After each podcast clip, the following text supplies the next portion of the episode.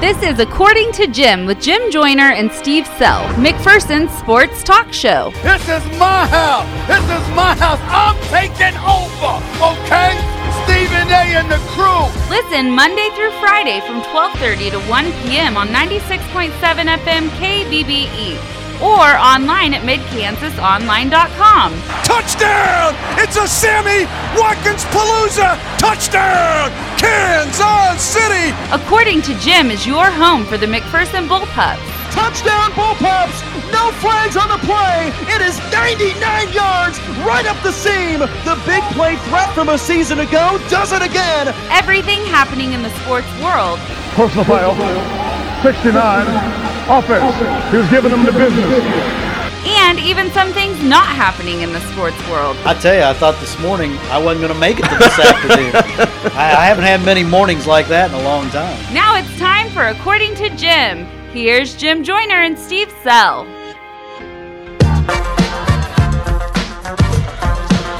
Let's do this thing. Another edition of According to Jim right here on 96.7 FM KBBE.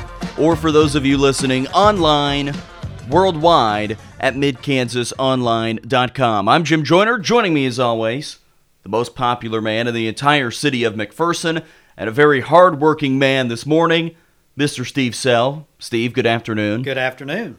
How did your morning go? Busy. Lots of stuff, as usual. Wednesday is just one of the busiest days we have because not only do we have all the stuff on Tuesday, I'm working on football pre-seeds of all the area schools for Thursdays to post on Thursday. And, of course, we have six area schools that play high school football, and I feel like they all deserve their own story. I don't like to put them just in a roundup, kind of like I do on Saturday. And Saturday I kind of do a roundup just because, I can put them all together. But I like doing separates going into the games. So you had to work very hard this morning. You will then have to work very hard this afternoon. Right. Then what will you do? Rest. I feel like that's been a theme of your life the last couple of days. I've been pretty exhausted lately. I think not playing golf, I'm not getting the exercise I did this summer. And maybe that's why I've been so exhausted. That's true. Well, Steve, we have several things to talk about today.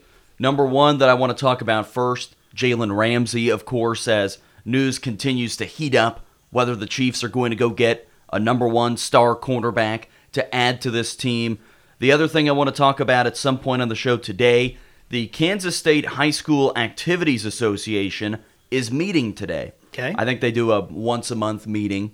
And this meeting for them is in regards to a few things. Number one, I would assume this is part of the meeting that helps them reclassify every team. They have all the enrollment numbers, and typically the reclassification numbers come out on September 20th, right, which is on Friday. So I would imagine that will be coming up soon. Another thing that they will be looking at is splitting up Class 1A into two different sections because it's just such a big classification. The other thing that they will be talking about today, Steve, is the board of directors meeting for the potential to put it to a vote on making high school sports in Kansas private and public in two different sectors. And we have talked about this a little bit before, but today they will be talking about it and potentially putting it on a vote for the rest of the state. So I want to talk about that later on in the show. Our guy that we always go to in terms of this, Sean Fry, the Parsons' son, he has another big story about it because he's been kind of the one following along with this story. But going back to Jalen Ramsey, now that we are 24, 48 hours removed from a lot of the talks beginning of the Chiefs being interested in the number one cornerback from the Jacksonville Jaguars, has anything changed with you? Do you still think the Chiefs should go get him? Do you think they shouldn't? Where do you stand? Well, yesterday I wasn't real keen on the idea because I thought he might be a disruptor, but the more I slept on it and thought about it this morning... You did a lot of sleeping. I did a lot of sleeping. The more I thought about it, it's a good deal. It's a good deal for the Chiefs because they're so close right now. They are so close to making the Super Bowl, and again, it's that defense that probably keeps them, from taking that next step.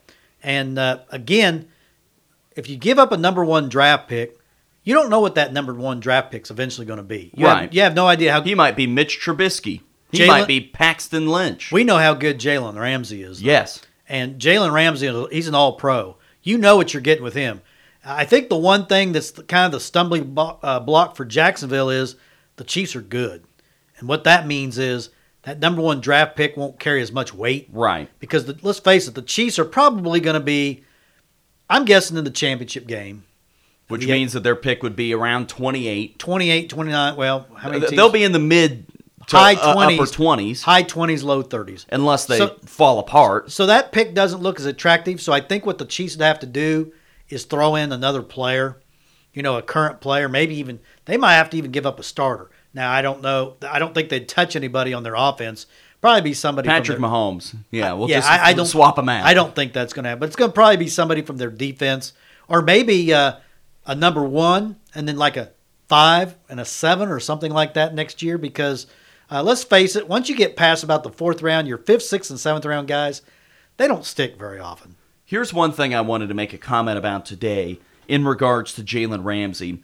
I think that he is unfairly criticized by fans for thinking that he is a bad apple, a bad seed, a guy that has too much to say.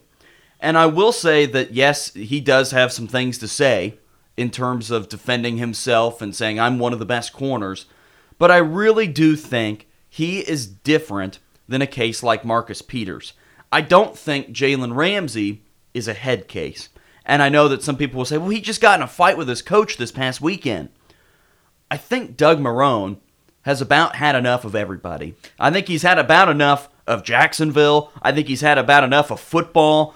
And I was watching the video of Doug Marrone and Jalen Ramsey's interaction on the sidelines. Mm-hmm. And you can see the bench, Jalen Ramsey sitting on the edge of the bench. And there are two other defensive guys for the Jags that are to his left. And you can see Doug Marrone talking to him and talking at him and saying things. And then you see these two guys for Jacksonville stand up. And you could tell by their reaction that Doug Marrone said something bad. And so I don't want to put all this blame on Jalen Ramsey. And I think that's what some Chiefs fans' initial thought is, oh, this guy's a head case. Do we really want to go get this guy? Do we really want to have to deal with team personnel issues? And the thing that I will say is this. Andy Reid has always been known as this player coach, that he's great in the locker room. He's great whenever things get in trouble. He's able to take in these troubled souls and change them, which I don't know is exactly correct. But if Andy Reid is this great players coach who's great at handling personnel, great locker room guy, then he better be able to handle a guy like Jalen Ramsey, because I don't think he's that big of a problem. Now, if they said, we're going to go get Antonio Brown, I don't know about that right now. Hey, we're going to go get somebody else who's been in trouble. I'm not so sure, but Jalen Ramsey's never been in trouble. And I think that if they can't handle Jalen Ramsey, then they're not really all in on this to win. And I think Jalen Ramsey is a piece that they need or could use to get over the hump. Are you with me, Steve? Okay. Here's my few takes here.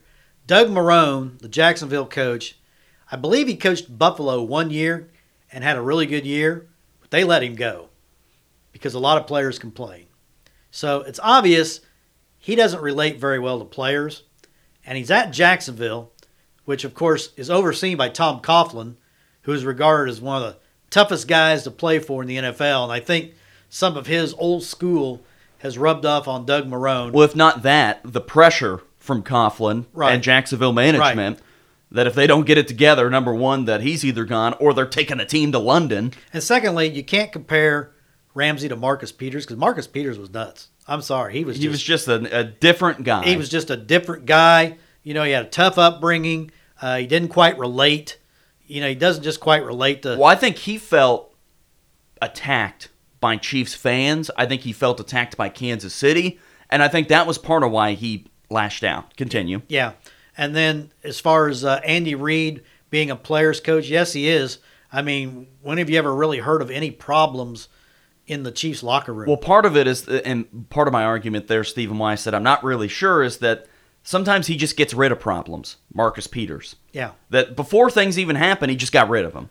And that could have been a little bit of Chiefs management, too, But sometimes he just doesn't deal with problems. He just gets rid of them. Yeah, and that's the reason I said, right. He said, we're not going to deal with this anymore. See you later. We don't want to have to deal with all these problems. Let's move on. Find somebody else. And I think Andy Reid is great with guys that are like him. I think he's great at being able to put together teams, put together offenses that work for what he needs, similar to Belichick. But when he doesn't need that anymore, he doesn't want this distraction, I think he just says, okay, we'll move on.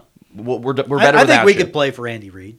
I think I would be a good Andy Reid disciple. Yeah.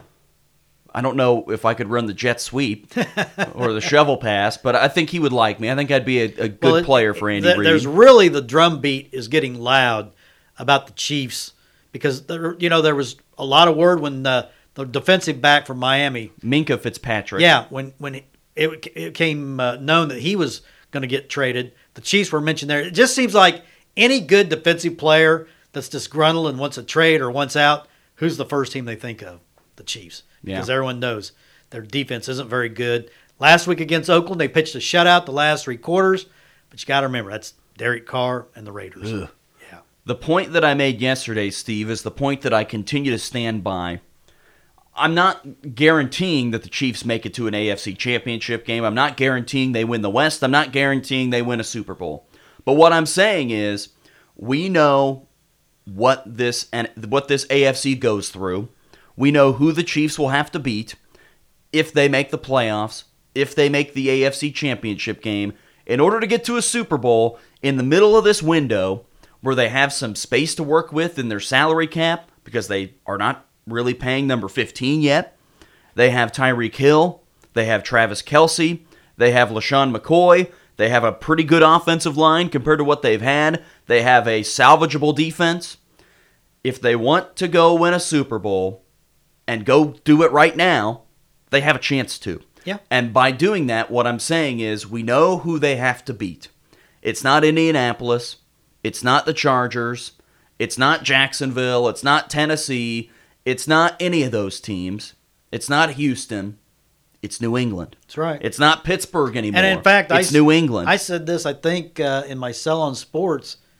The AFC, this week's game with Baltimore, that's going to tell us if the Chiefs pretty much drop the hammer on Baltimore, it's New England and Kansas City and the rest of the AFC. Look at the only undefeated teams other than the Chiefs and Patriots, the Bills. Do you really think the Bills are up there with the Chiefs? And I was thinking there was one other. Baltimore is the other undefeated. So there's only four undefeated teams in the AFC, and one of them's a pretender. The Bills are a pretender. Let's face it. They're the only reason. They're going to probably go 8-8 or 9-7 is because they get the Dolphins twice, they get the Jets twice. That's four wins basically right there. I'm not saying that the Chiefs are going to make the AFC Championship game. Who knows? They could come out flat in a home game in the playoffs against Baltimore or Tennessee. They could come out flat and lose. But in order to win, you have to beat New England. Yeah. We're pretty certain about that. And let's say New England loses along the lines, which they typically do not lose before the AFC Championship game. We looked at New England's schedule yesterday, and it was almost laughable because they're going to win every game by about 30. There's a very good chance 6 or 7 games. There's a very good chance this year, Steve, that New England is the 1 seed because their schedule is pretty easy, and that means that not only do the Chiefs have to beat the Patriots, but they would probably have to go to Foxborough in January, in the snow, potentially in the snow, in the cold, and beat the Patriots. And you know what they need in order to do that? A lockdown corner. A lockdown corner and a defense that can stop the Patriots' offense. Because remember what happened in the AFC Championship game last year, Steve? Oh. They said, hey there, Rob Gronkowski, get open and we'll throw you the ball. Okay there, Julian Edelman, we'll run the same play 3 times in a row. All I can remember is Eric Berry just trying to drag down Rob Gronkowski. It just seemed like Eric Berry, we saw the demise of Eric Berry in that game because he was just too old, too slow. And after a great career, it was really kind of a sad way that his Chiefs career ended. New England converted 3 third downs on that overtime drive. And you know what happens if they have a lockdown corner or a really good defense? They probably don't give up 3 consecutive first down or third down conversions. They maybe give up a field goal, and you give the ball back to number 15. And what happens if D Ford doesn't jump offsides? Well, then they're – and see, the thing is, Steve, going into the year, they were right there with New England. We can say that They are one play away from beating them. Right. But you still have to win. The Patriots go out. They add Antonio Brown. The Chiefs need to have their counter punch. Right. And go get somebody like Jalen Ramsey. Because have you ever heard people talk about the definition of insanity? Well, concerning me, I'm sure there's a lot of people. Well, the definition they say insanity is doing the same thing over and over again and expecting a different result. Okay. If the Chiefs continue to throw out the same bad defense over and over again against the Patriots in the playoffs and expect for them to finally win just because they have a terrific offense, then you're crazy. You got to do something different. Very Freud-like. Yeah. I think you got to go get Jalen Ramsey. Whatever the cost is. Right now is your window. And it's a pretty fun window right now. Yeah, like I say. You throw in, what did we say last year? If this Chiefs defense is the 20th ranked defense in the NFL, they probably win a Super Bowl. But instead, they're 31st or 32nd, and they can't get it done. Yep. All right, Steve, let's dive into some high school regulations and rules. We've talked about it a few times, but some of the proposals that could be up for a vote today by the Kansas State High School Activities Association. You're listening to According to Jim, 96.7 FM, KBBE.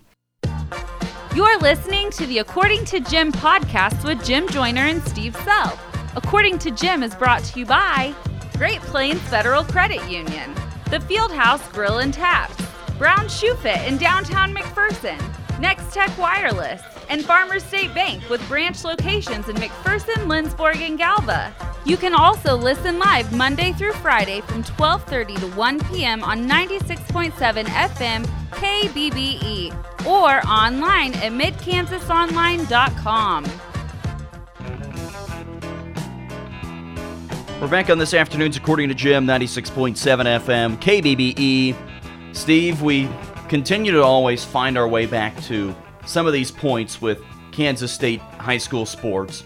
And there has been some movement throughout the state. We talked about it a couple of weeks ago whenever this bill was proposed and this rule change was proposed. But there is movement. There is some legislation that has a chance to go through today as the Kansas State High School Activities Association is meeting, I would assume in the great city of Topeka, but meeting to talk about what could they do in terms of public schools and private schools. And we have talked about all the different scenarios that the state has and could do to separate or equal the playing, even the playing field, level it. So we've talked about many things that they can do. But one thing that has a chance to go through today, as the board of directors will be meeting, is the potential of putting public schools into one classification for championships and private schools into one classification for championships. So meaning, let's just say Bishop Carroll. They can still play their same schedule. They'll still play Wichita East and Wichita Northwest. They'll still play Goddard. But when it comes down to the postseason, the private schools, not just Catholic schools, but private schools are all in their own classification. So you're competing for the Kansas Private School State Football Championship instead of the Class 6A State Football Championship or Class 5A State Championship. And this is one of the things that one of the principals in the state at Paola High School, Jeff Hines, this was one of the first pieces of legislation that they are trying to get passed to potentially go up for a vote from all the schools. And I wanted to get your thoughts again on what you thought would be the best case scenario. Do you like the public versus private? Because I think there are people that do. Won't happen. Let's face it. This is all about, I'd say, four schools basically, maybe five. Aquinas, Miege, Carroll, Capon, and maybe throw St. James in there. After that, it doesn't matter. So I still say the best thing. Well, you throw in a school like Topeka Hayden too. Yeah, that's another group that is a smaller one. My solution is just to bump them all up one class, like Miege from 4A to 5A, Aquinas from 5A to 6A, Trinity, whatever Trinity is. One counter to that, Steve, is let's just say Bishop Miege, because they are a school that hovers at the 4A 5A line. So let's say we say, okay, Bishop Miege, you're a 4A school. We're going to bump you up to 5. What happens if they lower their enrollment and put themselves into a place to where They're now a 3A. Let's say these schools decide they want to do that to counteract it. Of course, the school will be losing some money, but that is one place where it could be open-ended. Why would Miege worry about that when they can beat just about any 5A school anyway? So I don't see... I don't see it either, but yeah. I'm just saying that is a loophole to it. Yeah, but Miege can beat... Heck, Miege can beat most 6A schools in every sport. So, I just say bump them up a class, and because there's no... Like I say, the private schools, this is basically aimed at four schools to me. It really is. And even Capon... Capon's kind of fallen off in some sports, but let's face it, Carroll, Aquinas, and Miege.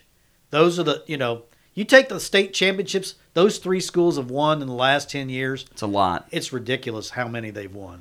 So you are a fan of simply just bumping up one classification. Do you like the multiplier version where you take a school's enrollment and if they are a private school, give them a multiplier, let's say 1.3%? So if they were a 1,000-student school, they're now a 1,300-student school on paper. Do you like that? Do you like the success modifiers? I just think bumping them up a class I don't care where you put them. They're still going to be successful. Carroll would be successful at 6A. Aquinas would be successful at 6A. Miege would be successful at 5A. Topeka Hayden would be successful at 4A.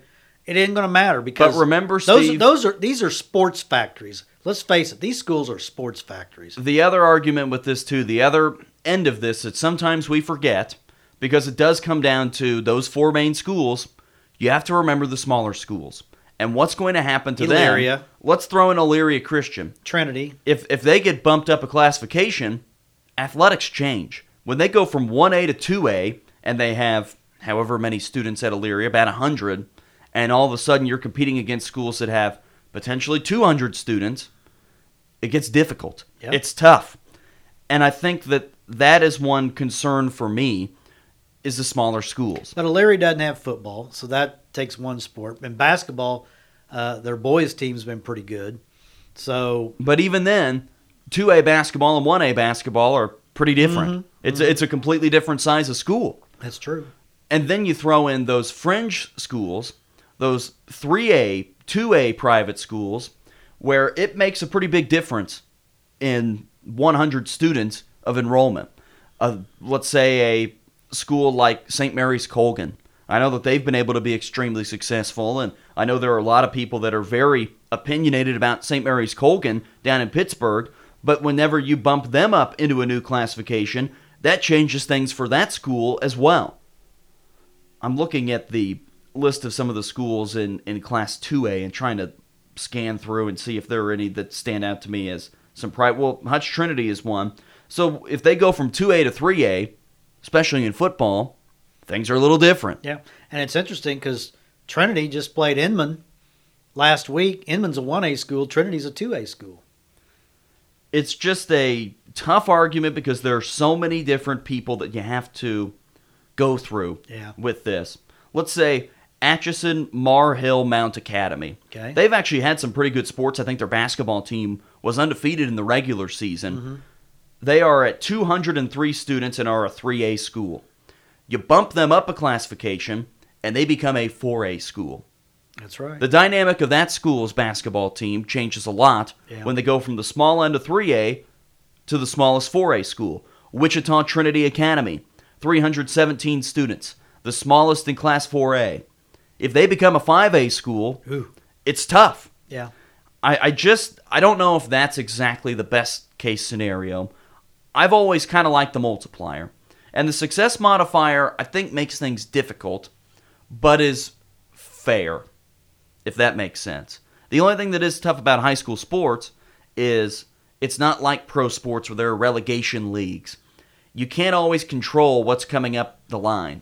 You could have a great year, a great 4 years of sports, and then you hit a couple of dud classes, and you just start losing, and you've put yourself into a class that you can't win at anymore with that talent. It's a question that I don't know if we'll ever have a good answer for. No. And we'll find out today as this continues to be talked about. And just remember... But I don't get the feeling that the private versus public decision for championships between private schools only and public schools only. Never happened. I don't think that will be the one that goes through. Again, I go back. This is all about, well, to me, really about three schools. Miege, Aquinas, and Carroll. That's what this is all about.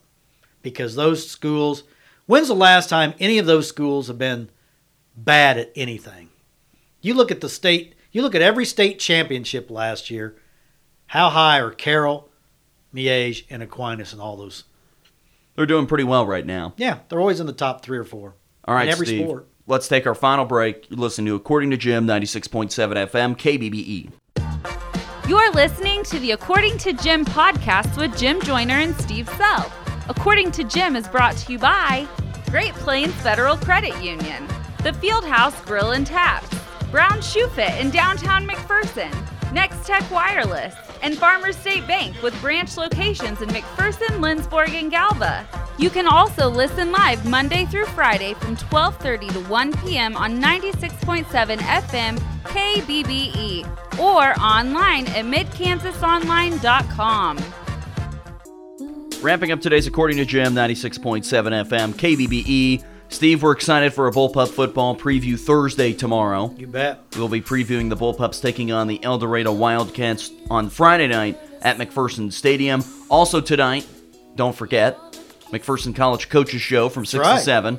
We had a great show that we taped yesterday morning, and I'm sure that will be being posted at the MacBulldogs.com website at some point this afternoon or on their YouTube page, but a lot going on, Steve. Tell the people where to go read up on any area sports. MidKansasOnline.com.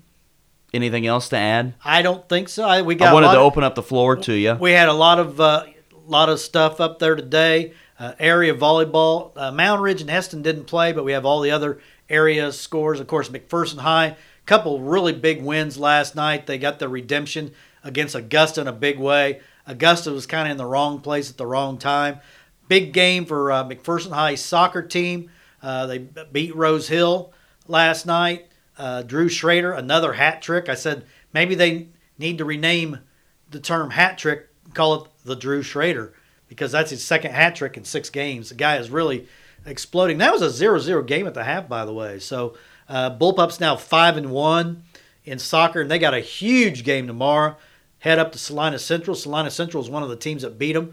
Salina Central beat them here last year. So that's a game the Bullpups would really like to get. And, you know, they're only going to be 1 game away. After tomorrow, they're 1 game shy of halfway point of the regular season. That's right. Wrapping up today's show for Steve Sell and Jim Joyner. Thanks for listening to According to Jim. We'll talk to you tomorrow. According to Jim with Jim Joyner and Steve Sell was brought to you by Great Plains Federal Credit Union, The Fieldhouse Grill and Taps, Brown Shoe Fit in downtown McPherson, Next Tech Wireless, and Farmers State Bank with branch locations in McPherson, Lindsborg, and Galva. Make sure to listen to According to Jim every weekday from 12:30 to 1 p.m. right here on 96.7 FM KBBE.